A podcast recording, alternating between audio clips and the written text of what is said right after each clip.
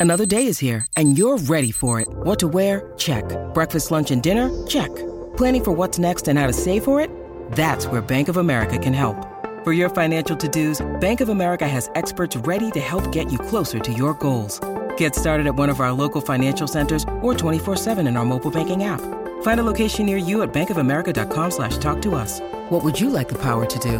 Mobile banking requires downloading the app and is only available for select devices. Message and data rates may apply. Bank of America and a member FDIC. This podcast is sponsored by Ramp. Are you the decision maker in your company? Consider this. For the first time in decades, there's a better option for a corporate card and spend management platform. Meet Ramp, the only corporate card and spend management system designed to help you spend less money so you can make more. Most corporate credit cards offer points as incentives, but those points amount to less than their worth in real cash value. Ramp's business cards offer you cash back, real money in your pocket. Plus, you control who spends what with each vendor. And Ramp software collects and verifies receipts automatically, which means you'll stop wasteful spending and close your books in hours instead of days. Businesses that use Ramp add up to 5% to their bottom line the first year.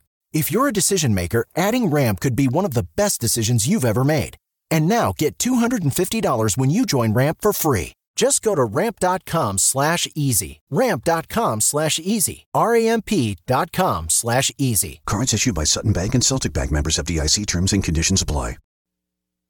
Our friends at Entergy congratulate the hardworking men and women at Grand Gulf Nuclear Station. In addition to powering Mississippi homes and businesses with clean, low cost energy, Grand Gulf plays an important role as an economic driver in our state. Thank you for strengthening our communities and congratulations on your record setting production. The carbon free energy from Grand Gulf will power a brighter future for generations to come. Entergy, we power life. Our guests join us, by the way, a, a Boar's Head Pizza with a Corona Premier. Thumbs up. Our guests join us on the Corona Premier guest line. This is the Out of Bounds Show, ESPN 1059 The Zone. We welcome in Steve Robertson, Hail State Insider, 247 Sports on the Out of Bounds Show, Gene's page. Steve, we talked about this last year when Mississippi State won the national championship, and this is just how it works in the state. That that put more pressure on Bianco and um, his program. Now Bianco and, and the Ole Miss Rebels punch their ticket, puts more pressure on Lemonis and his program. Do you agree with that?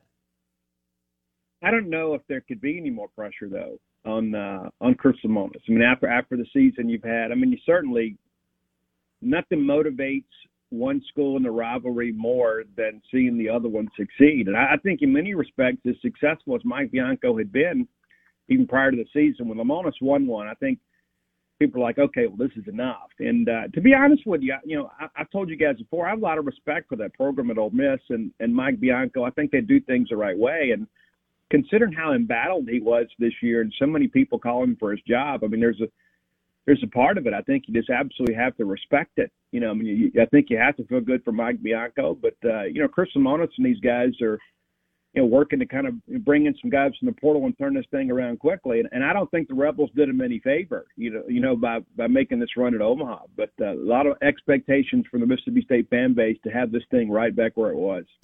All right, the uh, the ten million dollar question is uh, how realistic is it that they can flip this roster with who they have returning, the freshmen that they're going to net out after the draft, and the transfer portal.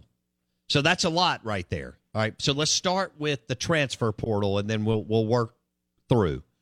With, with what they have now secured, how do you feel about the direction that Lemonis and his staff are going through the transfer portal, Steve? Well, I, I would give this portal class a B plus right now.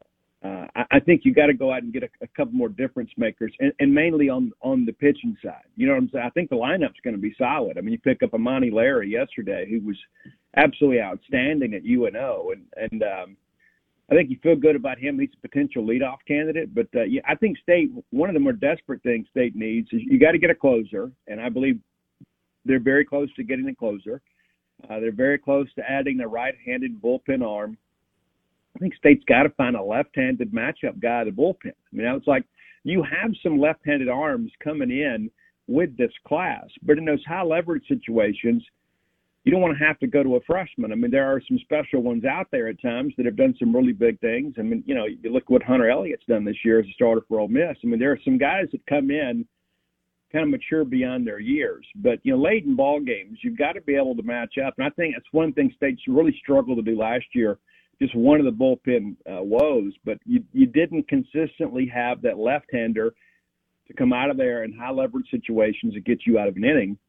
And we saw Cameron Tullar hit the portal yesterday, but uh, I don't think I don't know I don't know anybody expected him back. I had people that were like, "Hey, is this news?" I was like, "No, this is not news." I mean, I, I don't think there was any question that he was not going to be a part of this team uh, moving forward. Now he's officially in the portal. We wish him the best, but you know that was kind of the, the best that State had last year. You know, because Pico I think was, was really more of a long relief guy, but State's got to go out there and find a veteran left-hander at some point to come out of that bullpen to kind of match up. I think that's one of the more desperate needs, and I think you know finding one more bat, uh, probably an outfielder. I think they're very very close in that respect too, and so yeah, can they flip this roster? They absolutely can. I think they're in the process of doing that. You've got a very, very highly recruited recruiting class coming in, and as you mentioned, some guys coming back. But you know, the stopgap guys, the guys that kind of give you the ability to to be better sooner, are going to come from this portal.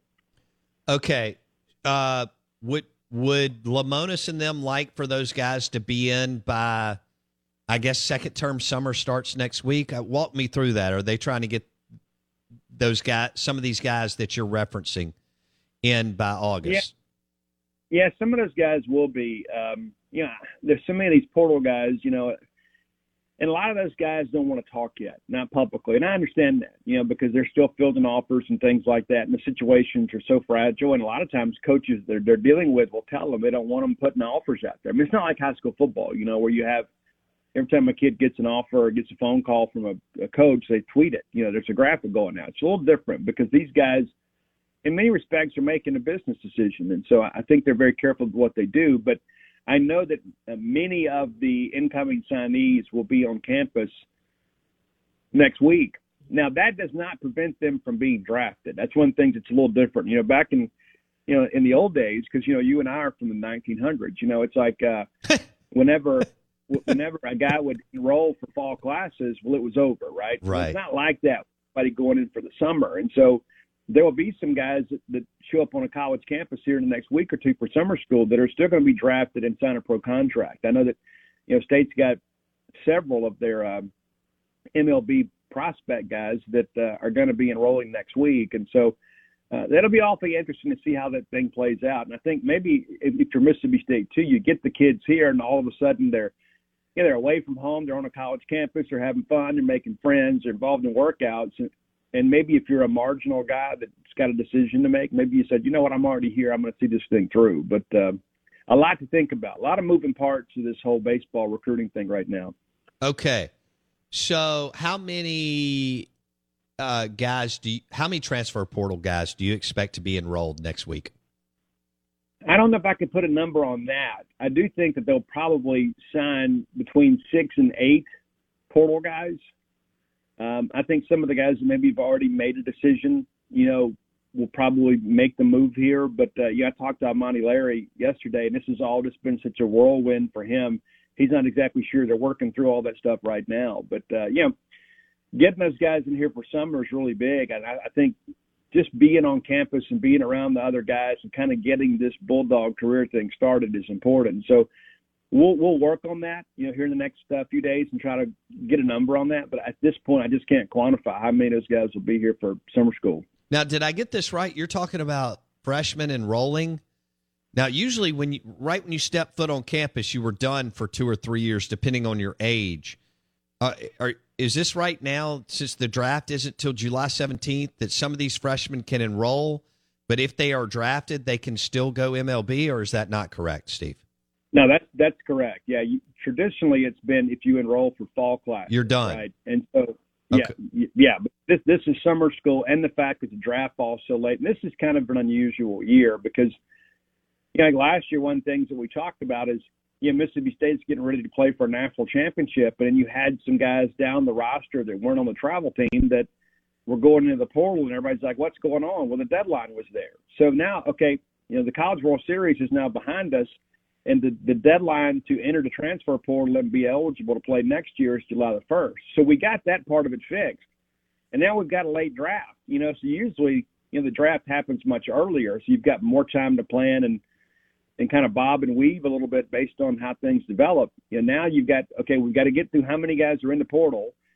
Now we know who we can recruit officially. And now there's still the risk of those guys, you know, getting drafted and going pro. You know, you and I have talked off there about what LSU has done. It's like uh, I think there's some name recognition with that class, and people are like, "Wow, look at that!" I mean, and then you look at the numbers for Christian Little and Carter Young, and I think you realize Vandy's probably glad they're gone. But that, like Jack Pineda is a good example from Baylor. You know, this is a guy we've heard, we've been hearing he was going to go into the portal since probably April. He goes into portal, goes to LSU.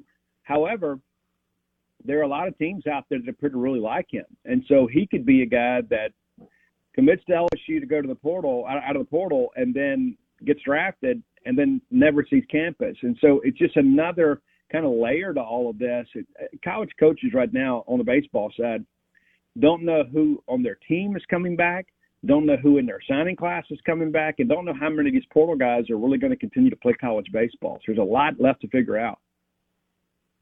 That's a lot to unpack